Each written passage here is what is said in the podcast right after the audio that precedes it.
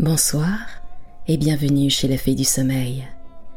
Ce soir, continuons les contes des mille et une nuits en découvrant l'histoire que raconta le médecin juif. Très bonne écoute.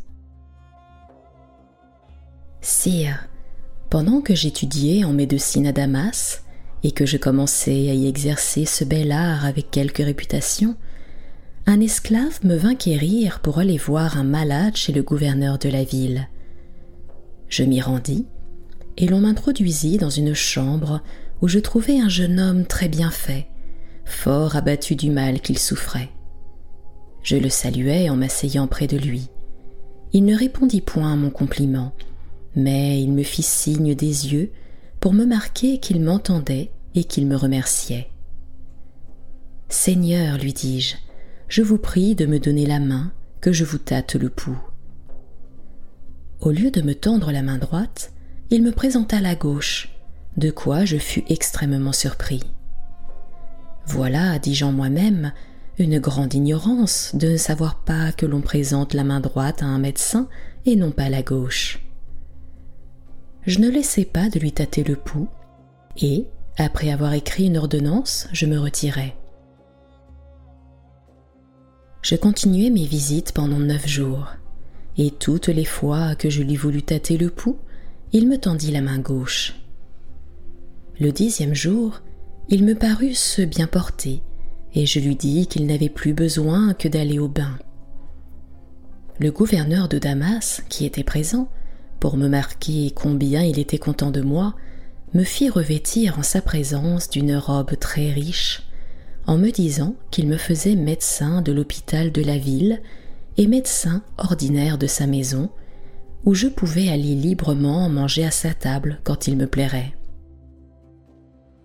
Le jeune homme me fit aussi de grandes amitiés et me pria de l'accompagner au bain.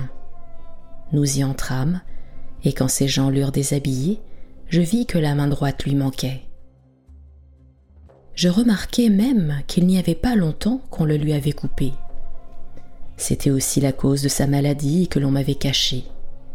Et, tandis qu'on y appliquait des médicaments propres à le guérir promptement, on m'avait appelé pour empêcher que la fièvre qui l'avait pris n'eût de mauvaises suites.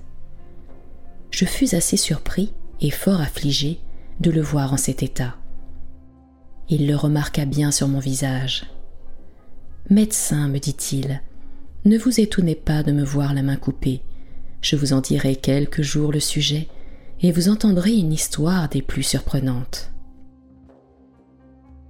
Après que nous fûmes sortis du bain, nous nous mîmes à table, et nous nous entretâmes ensuite, et il me demanda s'il pouvait, sans altérer sa santé, s'aller promener hors de la ville au jardin du gouverneur.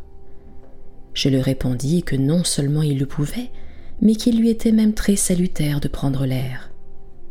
Si cela est, répliqua-t-il, et que vous vouliez bien me tenir compagnie, je vous conterai là mon histoire. Je repartis et que j'étais tout à lui le reste de la journée. Aussitôt, il commanda à ses gens d'apporter de quoi faire la collation, puis nous partîmes et nous nous rendîmes au jardin du gouverneur.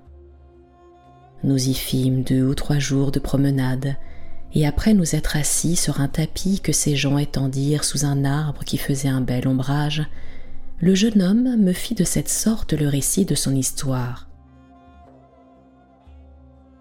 Je suis né à Mossoul, et ma famille est une des plus considérables de la ville. Mon père était l'aîné de dix enfants que mon aïeul laissa, en mourant, tous en vie et mariés. Mais, de ce grand nombre de frères, mon père fut le seul qui eut des enfants. Encore n'eut-il que moi. Il prit un très grand soin de mon éducation et me fit apprendre tout ce qu'un enfant de ma condition ne devait pas ignorer. Mais sire, dit Scheherazade, en se reprenant en cet endroit, l'aurore qui paraît m'impose silence. À ces mots, elle se tut et le sultan se leva.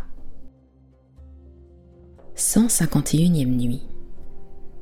Le lendemain, Sherazade, reprenant la suite de son discours de la nuit précédente.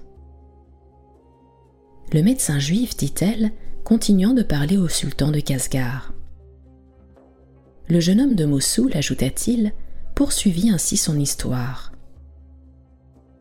J'étais déjà grand et je commençais à fréquenter le monde lorsqu'un vendredi, je me trouvais à la prière de midi avec mon père et mes oncles dans la grande mosquée de Mossoul. Après la prière, tout le monde se retira, hors mon père et mes oncles, qui s'assirent sur le tapis qui régnait par toute la mosquée. Je m'assis aussi avec eux, et, s'entretenant de plusieurs choses, la conversation tomba insensiblement sur les voyages. Ils vantèrent les beautés et les singularités de quelques royaumes de leur ville principale, mais un de mes oncles dit que, si l'on en voulait croire le rapport uniforme d'une infinité de voyageurs, il n'y avait pas au monde un plus beau pays que l'Égypte et le Nil.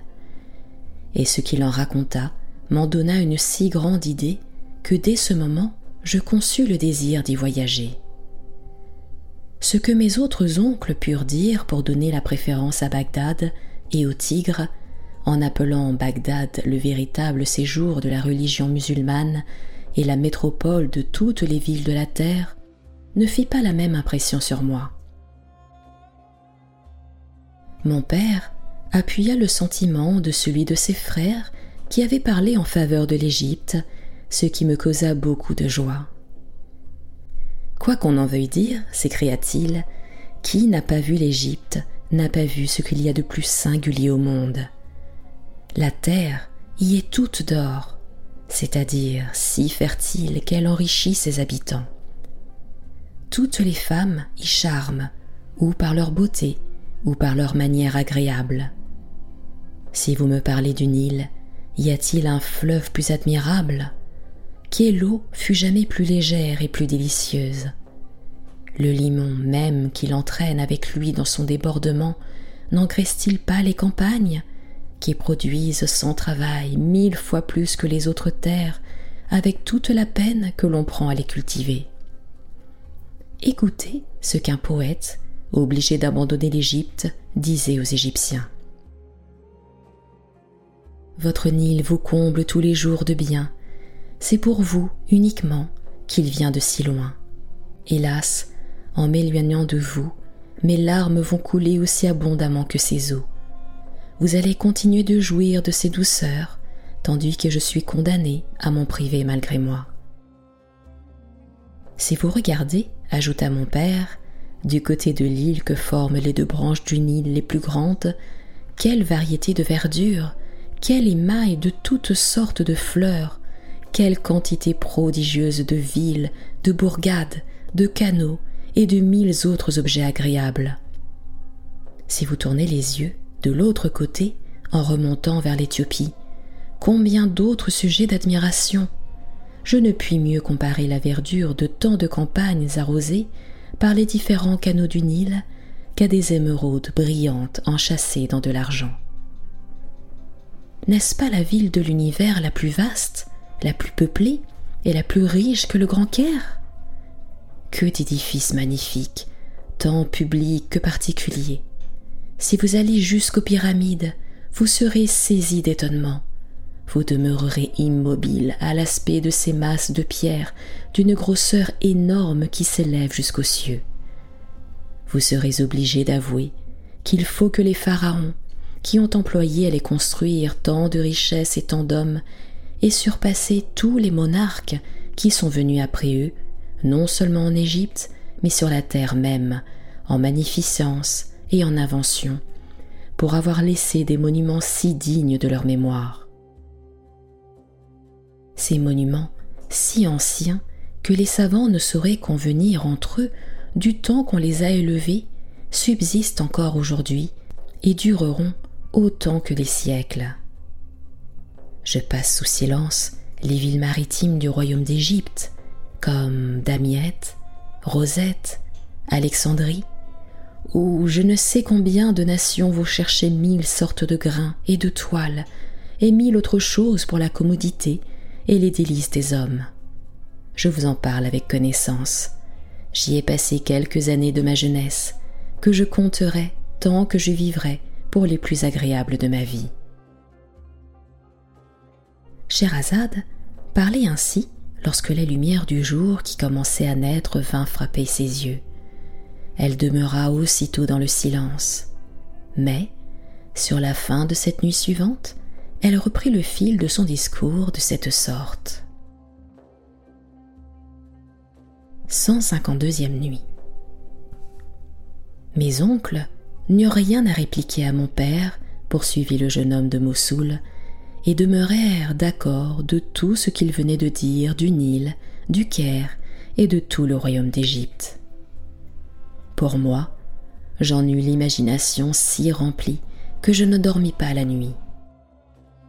Peu de temps après, mes oncles firent bien connaître eux-mêmes combien ils avaient été frappés du discours de mon père. Ils lui proposèrent de faire tous ensemble le voyage d'Égypte. Il accepta la proposition et, comme ils étaient de riches marchands, ils résolurent de poster avec eux des marchandises qu'ils y pussent débiter. J'appris qu'ils faisaient les préparatifs de leur départ. J'allais trouver mon père, je le suppliais les larmes aux yeux de me permettre de l'accompagner et de m'accorder un fonds de marchandises pour en faire le débit moi-même. Vous êtes encore trop jeune, me dit-il, pour entreprendre le voyage d'Égypte. La fatigue est trop grande, et de plus, je suis persuadé que vous vous y perdriez. Ces paroles ne m'ôtèrent pas l'envie de voyager. J'employai le crédit de mes oncles auprès de mon père, dont ils optèrent enfin que j'irais seulement jusqu'à Damas, où ils me laisseraient pendant qu'ils continueraient leur voyage jusqu'en Égypte. La ville de Damas, me dit mon père, a aussi ses beautés. Il faut qu'il se contente de la permission que je lui donne d'aller jusque-là. Quelque désir que juste voir l'Égypte. Après ce que je lui en avais ouï dire, il était mon père, je me soumis à sa volonté. Je partis donc de Mossoul avec mes oncles et lui. Nous traversâmes la Mésopotamie, nous passâmes l'Euphrate, nous arrivâmes à Alep, où nous séjournâmes peu de jours, et de là nous nous rendîmes à Damas, dont l'abord me surprit très agréablement. Nous longeâmes tous dans un même canne. Je vis une ville grande, peuplée, remplie de beau monde et très bien fortifiée nous employâmes quelques jours à nous promener dans tous ces jardins délicieux qui sont aux environs, comme nous le pouvons voir d'ici, et nous convâmes que l'on avait raison de dire que Damas était au milieu d'un paradis. Mes oncles, enfin, songèrent à continuer leur route, ils prirent soin auparavant de vendre mes marchandises, ce qu'ils firent si avantageusement pour moi que j'y gagnai 500%. Cette vente produisit une somme considérable dont je fus ravi de me voir possesseur.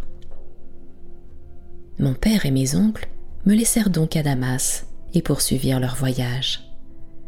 Après leur départ, j'eus une grande attention à ne pas dépenser mon argent inutilement. Je louais néanmoins une maison magnifique. Elle était toute de marbre, ornée de peintures à feuillage d'or et d'azur. Elle avait un jardin où l'on voyait de très beaux jets d'eau. Je la meublais, non pas à la vérité aussi richement que la magnificence du lieu le demandait, mais du moins assez proprement pour un jeune homme de ma condition. Elle avait autrefois appartenu à un des principaux seigneurs de la ville, nommé Bodoun Abdalaram, et elle appartenait alors à un riche marchand joaillier à qui je n'en payais que deux shérifs par mois j'avais un assez grand nombre de domestiques. Je vivais honorablement, je donnais quelquefois à manger aux gens avec qui j'avais fait connaissance, et quelquefois j'allais manger chez eux. C'est ainsi que je passais le temps à Damas en attendant le retour de mon père. Aucune passion ne troublait mon repos, et le commerce des honnêtes gens faisait mon unique occupation. Un jour, que j'étais assis à la porte de ma maison, et que je prenais le frais, une dame fort proprement habillée et qui paraissait fort bien faite vint à moi et me demanda si je ne vendais pas des étoffes. En disant cela, elle entra dans le logis. En cet endroit, Scheherazade voyant qu'il était jour, se tut, et la nuit suivante, elle reprit la parole dans ces termes. 153e nuit. Quand je vis, dit le jeune homme de Mossoul, que la dame était entrée dans ma maison, je me levai, je fermai la porte, et je la fis entrer dans une salle où je la priai de s'asseoir. Madame, lui dis-je, j'ai eu des étoffes qui étaient dignes de vous être montrées, mais je n'en ai plus présentement et j'en suis très fâchée. Elle ôta le voile qui lui couvrait le visage et fit briller à mes yeux une beauté dont la vue me fit sentir des mouvements que je n'avais point encore sentis. Je n'ai pas besoin d'étoffe, me répondit-elle. Je viens seulement pour vous voir et passer la soirée avec vous. Si vous l'avez pour agréable, je ne vous demande qu'une légère collation. Ravi d'une si bonne fortune, je donnai ordre à mes gens de nous apporter plusieurs sortes de fruits et des bouteilles de vin. Nous fûmes servis promptement, nous mangeâmes, nous bûmes, et nous réjouîmes jusqu'à minuit. Enfin, je n'avais point encore passé de nuit aussi agréable que je passais celle-là. Le lendemain matin, je voulus mettre dix shérifs dans la main de la dame, mais elle la retira brusquement. Je ne suis pas venue vous voir, dit-elle, dans un esprit d'intérêt. Et vous me faites une injure. Bien loin de recevoir de l'argent de vous, je veux que vous en receviez de moi, autrement je ne vous reverrai plus. En même temps, elle tira dix shérifs de sa bourse et me força de les prendre. Attendez-moi dans trois jours, me dit-elle, après le coucher du soleil. À ces mots, elle prit congé de moi, et je sentis qu'en partant, elle emportait mon cœur avec elle. Au bout des trois jours, elle ne manqua pas de revenir à l'heure marquée, et je ne manquai pas de la recevoir avec toute la joie d'un homme qui l'attendait impatiemment. Nous passâmes la soirée et la nuit comme la première fois. Et le lendemain, en me quittant, elle promit de me revenir voir encore dans trois jours. Mais elle ne voulut point partir que je n'eusse reçu dix nouveaux shérifs. Étant revenue pour la troisième fois, et lorsque le vin nous eut échauffés tous les deux, elle me dit Mon cher cœur, que pensez-vous de moi? Ne suis-je pas belle et amusante? Madame, lui répondis-je, cette question me semble assez inutile. Toutes les marques d'amour que je vous donne doivent vous persuader que je vous aime. Je suis charmée de vous voir et de vous posséder. Vous êtes ma reine, ma sultane. Vous faites tout le bonheur de ma vie. Ah, je suis rassurée, me dit-elle. Vous ne cesseriez de tenir ce langage si vous aviez vu une dame de mes amies qui est plus jeune et plus belle que moi. Elle a l'humeur si enjouée qu'elle ferait rire les gens les plus mélancoliques. Il faut que je vous l'amène ici. Je lui ai parlé de vous. Et sur ce que je lui en ai dit, elle meurt d'envie de vous voir. Elle m'a prié de lui procurer ce plaisir, mais je n'ai pas osé la satisfaire sans vous avoir parlé auparavant. Madame, repris-je, vous ferez ce qu'il vous plaira. Mais quelque chose que vous puissiez me dire de votre ami, je défie tous ses attraits de vous ravir mon cœur, qui est si fortement attaché à vous que rien n'est capable de l'en détacher. Prenez-y bien garde, répliqua-t-elle, je vous avertis que je vais mettre votre amour à une étrange épreuve. Nous en demeurâmes là, et le lendemain, en me quittant, au lieu de dix shérifs, elle m'en donna quinze, et je fus obligé d'accepter. Souvenez-vous, me dit-elle, que vous aurez dans deux jours une nouvelle hôtesse. Songez à la bien recevoir. Nous viendrons à l'heure accoutumée après le coucher du soleil. Je fis orner la salle et préparer une belle collation pour le jour qu'elle devait venir. Scheherazade s'interrompit en cet endroit parce qu'elle remarqua qu'il était jour. La nuit suivante, elle reprit la parole dans ces termes. 154e nuit. Sire, le jeune homme de Mossoul continua de raconter son histoire au médecin juif. J'attendis, dit-il, les deux dames avec impatience, et elles arrivèrent enfin à l'entrée de la nuit. Elles se dévoilèrent l'une et l'autre, et si j'avais été surpris de la beauté de la première, j'eus sujet de l'être bien davantage lorsque je vis son amie. Elle avait des traits réguliers, un visage parfait, un teint vif, et des yeux si brillants que j'en pouvais à peine soutenir l'éclat. Je la remerciai de l'honneur qu'elle me faisait et la suppliai de m'excuser si je ne la recevais pas comme elle le méritait. Laissons là les compliments, me dit-elle. Ce serait à moi de vous en faire sur ce que vous avez permis que mon ami m'amena ici. Mais, puisque vous voulez bien me souffrir, quittons les cérémonies et ne songeons qu'à nous réjouir. Comme j'avais donné ordre qu'on nous servît la collation d'abord, que les dames seraient arrivées, nous nous mîmes bientôt à table. J'étais, vis-à-vis de la nouvelle venue, qui ne cessait de me regarder en souriant. Je ne pus résister à ses regards vainqueurs, et elle se rendit maîtresse de mon cœur sans que je pusse m'en défendre. Mais elle prit aussi de l'amour en m'en inspirant, et, loin de se contraindre, elle me dit des choses assez vives. L'autre dame, qui nous observait, n'en fit d'abord que rire. Je vous l'avais bien dit, s'écria-t-elle en m'adressant la parole, que vous trouveriez mon amie charmante, et je m'aperçois que vous avez déjà violé le serment que vous m'avez fait de m'être fidèle. Madame, lui répondis-je en riant aussi comme elle, vous auriez sujet de vous plaindre de moi si je manquais de civilité pour une dame que vous m'avez amenée et que vous chérissez. Vous pourriez me reprocher l'une et l'autre que je ne saurais pas faire les honneurs de ma maison. Nous continuâmes de boire, mais, à mesure que le vin nous échauffait, la nouvelle dame et moi, nous nous agacions avec si peu de retenue que son amie en conçut une jalousie violente, dont elle nous donna bientôt une marque bien funeste. Elle se leva et sortit en nous disant qu'elle allait revenir. Mais peu de moments après, la dame qui était restée avec moi changea de visage. Il lui prit de grandes convulsions, et enfin, elle rendit l'âme entre mes bras, tandis que j'appelais du monde pour m'aider à la secourir. Je sors aussitôt, je demande l'autre dame. Mes gens me dirent qu'elle avait ouvert la porte de la rue et qu'elle s'en était allée. Je soupçonnais alors, et rien n'était plus véritable, que c'était elle qui avait causé la mort de son ami. effectivement, elle avait eu l'adresse et la malice de mettre un poison très violent dans la dernière tasse qu'elle lui avait présentée elle-même.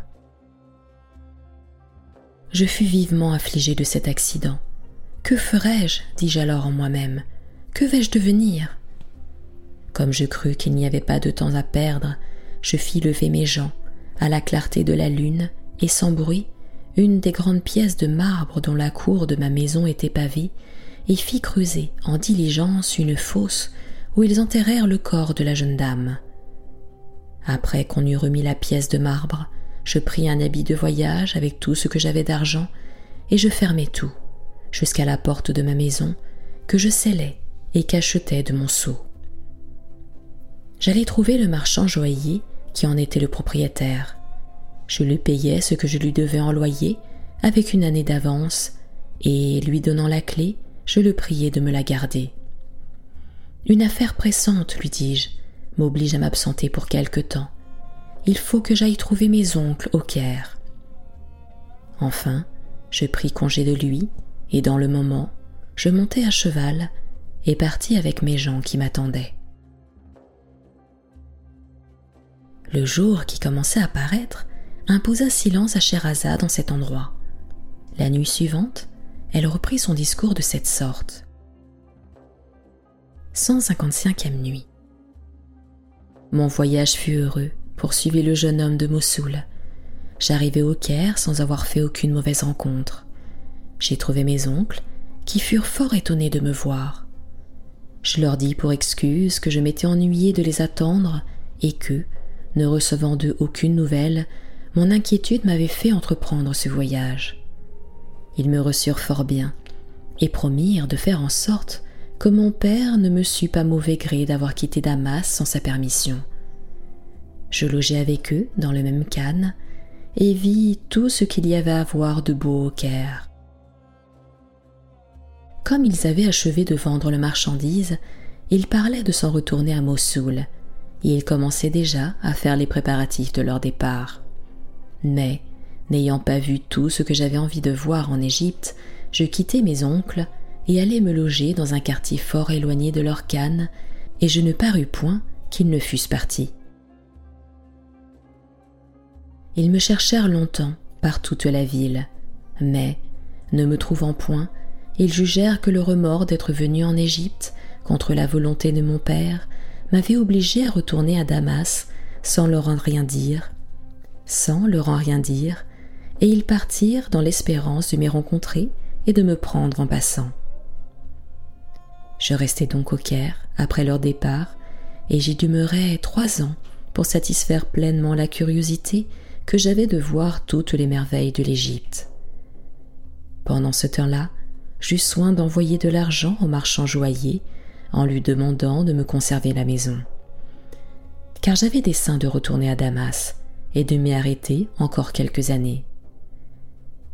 Il ne m'arriva point d'aventure au Caire qui mérite de vous être racontée, mais vous allez sans doute être fort surpris de celle que j'éprouvais quand je fus de retour à Damas. En arrivant dans cette ville, j'allais descendre chez le marchand joaillier qui me reçut avec joie et qui voulut m'accompagner lui-même jusque dans ma maison pour me faire voir que personne n'y était entré pendant mon absence. En effet, le sceau était encore en son entier sur la serrure. J'entrai et trouvai toutes choses dans le même état où je les avais laissées. En nettoyant et en balayant la salle où j'avais mangé avec les dames, un de mes gens trouva un collier d'or en forme de chaîne où il y avait d'espace en espace dix perles très grosses et très parfaites. Il me l'apporta, et je le reconnus pour celui que j'avais vu au col de la jeune dame qui avait été empoisonnée. Je compris qu'il s'était détaché et qu'il était tombé sans que je ne m'en fusse aperçu. Je ne pus le regarder sans verser des larmes, en me souvenant d'une personne si aimable et que j'avais vu mourir d'une manière si funeste. Je l'enveloppai et le mis précieusement dans mon sein. Je passai quelques jours à me remettre de la fatigue de mon voyage, après quoi je commençai à voir les gens avec qui j'avais autrefois connaissance. Je m'abandonnai à toutes sortes de plaisirs, et insensiblement je dépensai tout mon argent. Dans cette situation, au lieu de vendre mes meubles, je résolus de me défaire du collier. Mais je me connaissais si peu en perles que je m'y pris fort mal, comme vous allez l'entendre. Je me rendis au Bézestin, où, tirant à part un crieur et lui montrant le collier, je lui dis que je le voulais vendre et que je le priais de le faire voir aux principaux joailliers. Le crieur fut surpris de voir ce bijou. Ah, la belle chose s'écria-t-il après l'avoir regardé longuement avec admiration. Jamais nos marchands n'ont rien vu de si riche. Je vais leur faire un grand plaisir. Et vous ne devez pas douter qu'ils ne le mettent à un haut prix à l'envie l'un de l'autre.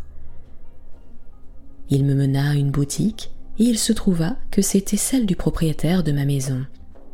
Attendez-moi ici, me dit le crieur, je reviendrai bientôt vous apporter la réponse tandis qu'avec beaucoup de secret, il alla de marchand en marchand montrer le collier, je m'assis près du joaillier qui fut bien aise de me voir, et nous commençâmes à nous entretenir de choses indifférentes. Le crieur revint, et, me prenant en particulier, au lieu de me dire qu'on estimait le collier pour le moins deux mille shérifs, il m'assura qu'on n'en voulait donner que cinquante. C'est ce qu'on m'a dit, ajouta-t-il, que les perles étaient fausses. Voyez si vous voulez le donner à ce prix-là. Comme je l'eus cru sur sa parole et que j'avais besoin d'argent. Allez, lui dis-je, je m'en rapporte à ce que vous me dites et à ceux qui s'y connaissent mieux que moi. Livrez-le et m'en apportez l'argent tout à l'heure. Le crieur m'était venu offrir cinquante shérifs de la part du plus riche joaillier de Bézestin, qui n'avait fait cette offre que pour me sonder et savoir si je connaissais bien la valeur de ce que je mettais en vente.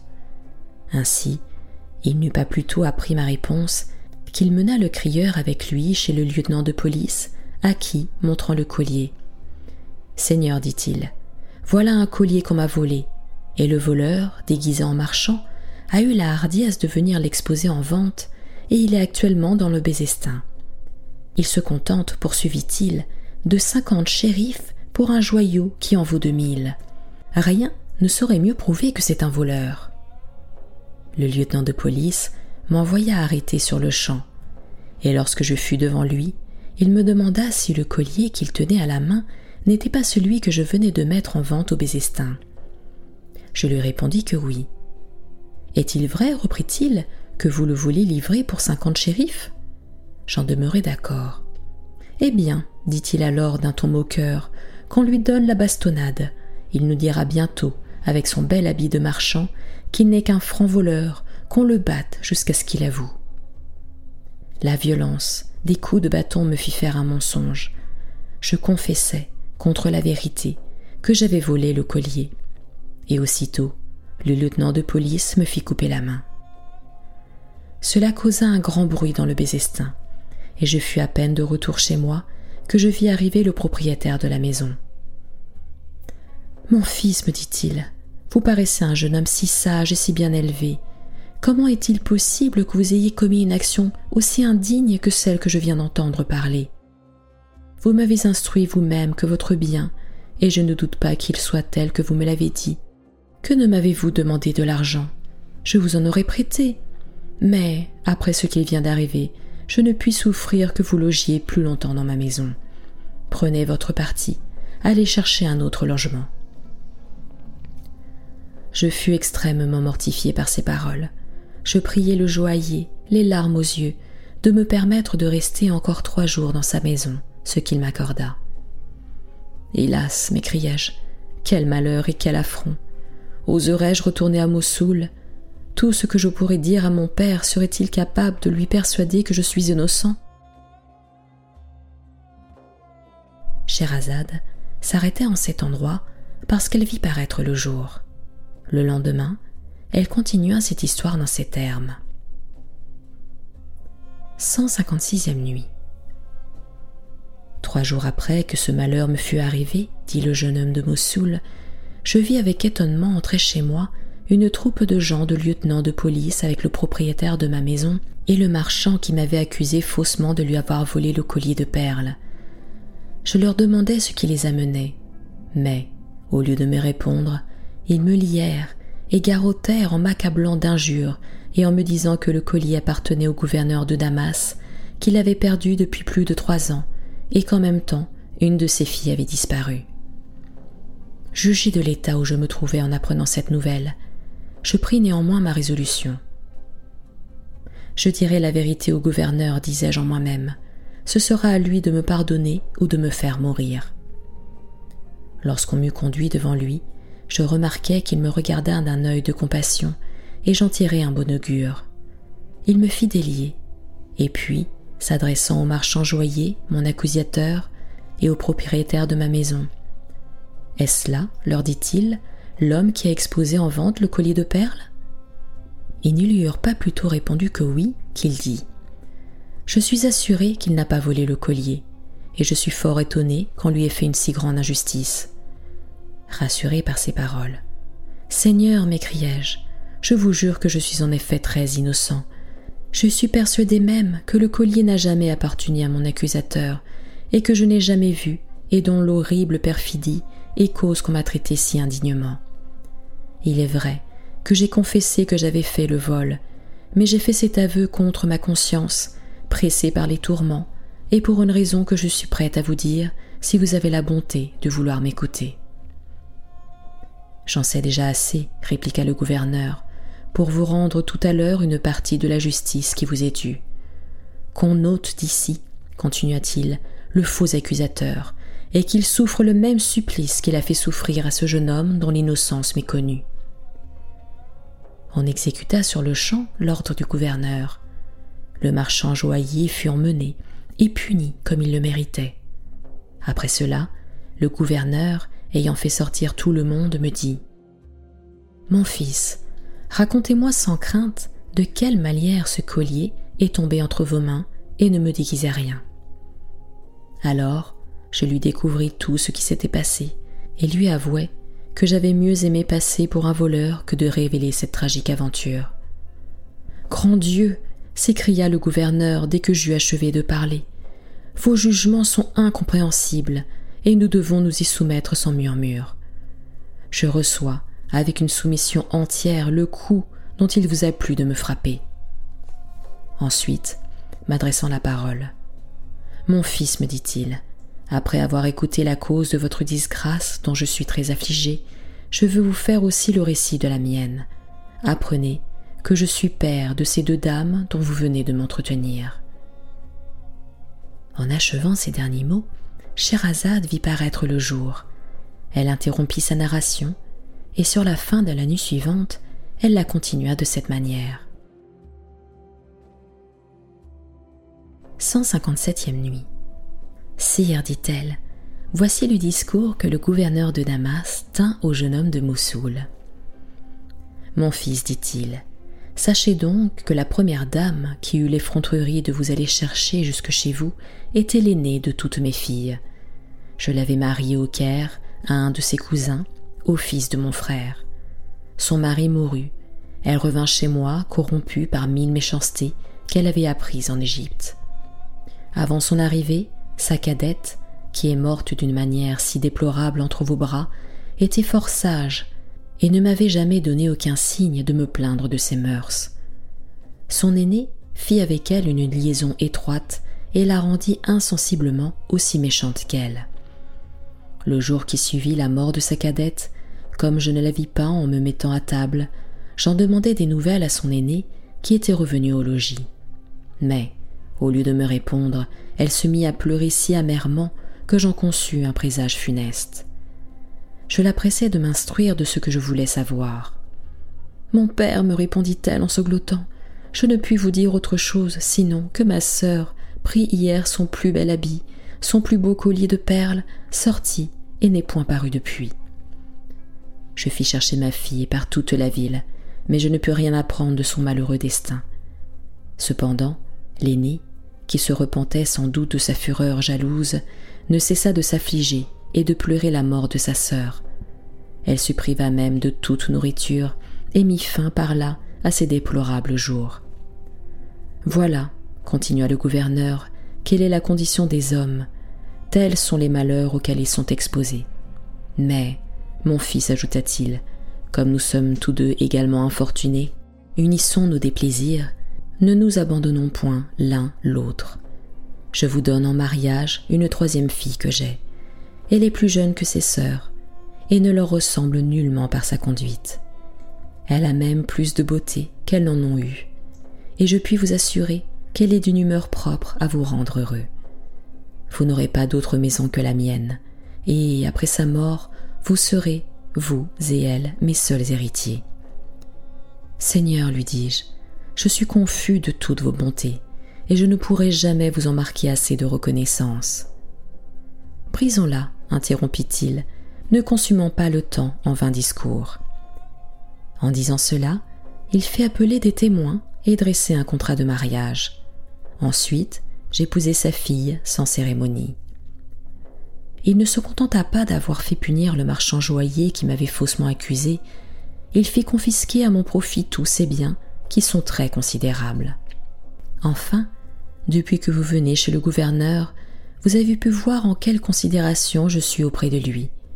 Je vous dirai de plus qu'un homme envoyé par mes oncles en Égypte exprès pour m'y chercher, ayant en passant découvert que j'étais en cette ville, me rendit hier une lettre de leur part.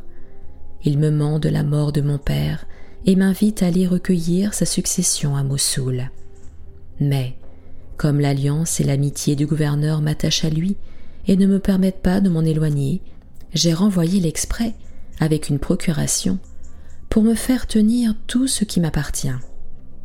Après ce que vous venez d'entendre, j'espère que vous me pardonnerez l'incivilité que je vous ai faite durant le cours de ma maladie, en vous présentant la main gauche au lieu de la main droite.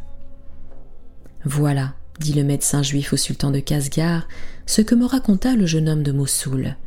Je demeurai à Damas tant que le gouverneur vécut. Après sa mort, comme j'étais à la fleur de mon âge, j'eus la curiosité de voyager. Je parcourus toute la Perse et allai dans les Indes. Et enfin, je suis venu m'établir dans votre capitale où j'exerce avec honneur la profession de médecin. Le sultan de Kasgar trouva cette dernière histoire assez agréable. J'avoue, dit-il au juif, que ce que tu viens de me raconter est extraordinaire, mais franchement, l'histoire du bossu est encore davantage et bien plus réjouissante.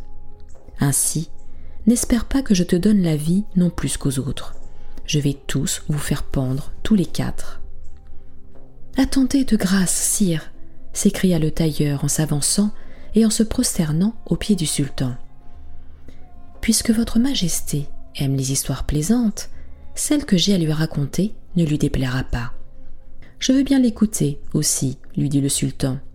Mais ne te flatte pas que je te laisse vivre, à moins que tu me dises quelque aventure plus divertissante que celle du bossu. Alors, le tailleur, comme s'il eût été sûr de son fait, prit la parole avec confiance et commença son récit dans ces termes. C'était la fée du sommeil. Je vous retrouve très prochainement pour la suite de cette histoire et pour découvrir l'histoire que raconta le tailleur. À très bientôt.